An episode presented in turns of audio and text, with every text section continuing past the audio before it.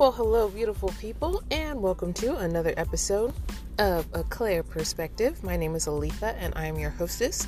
I first just wanted to say thank you for taking time out of your day to stop by and listen. So, y'all, I don't know what happened. I recorded a message about giving credit where credit's due, and then I don't know, it just disappeared into space. Um, so we're gonna try it again.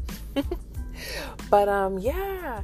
Um, thanks for stopping by, guys. Thanks for those of you who pop on. You know, I appreciate it, and you know how we do around here.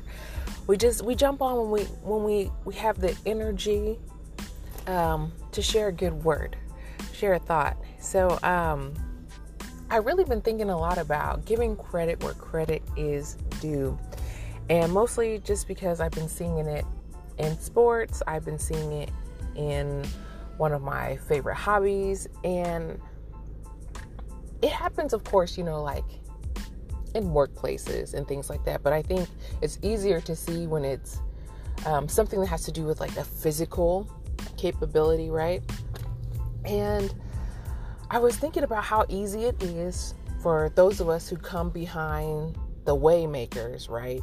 The people who clear the path for us, to forget about those individuals who help lay the foundation. And all of a sudden, as my dad used to say, we get the big head. We're like, oh, well, I have all this talent. I've been winning all these things. I'm the one who's getting all this recognition. Instead of being like, hey, these people are also great. And I should give credit where credit is due. And I don't know, maybe it's just human nature, but like at some point,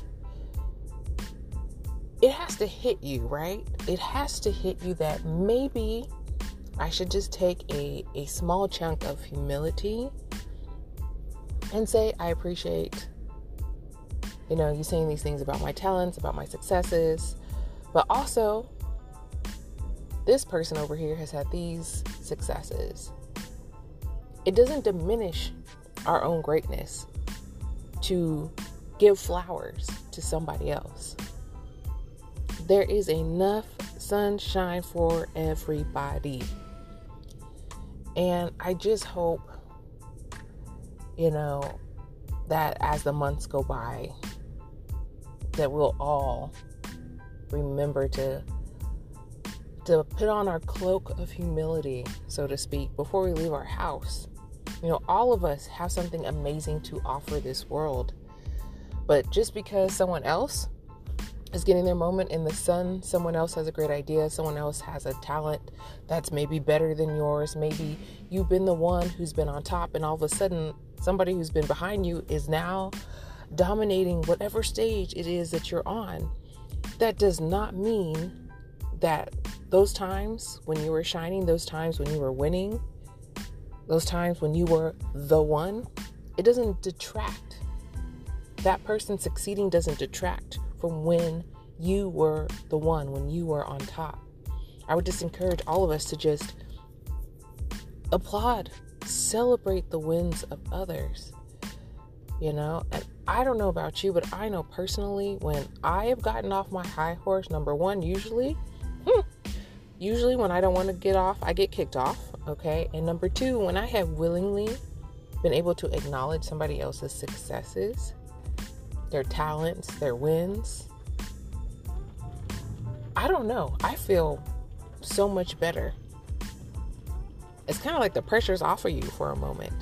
And maybe those of us listening, there's those of us who who who thrive with the pressure. We thrive better with the weight of the world, but I just want you to take a moment to say it's okay. It's okay for somebody else to win and applaud for them. Celebrate their success. So, this is so much shorter than my original recording.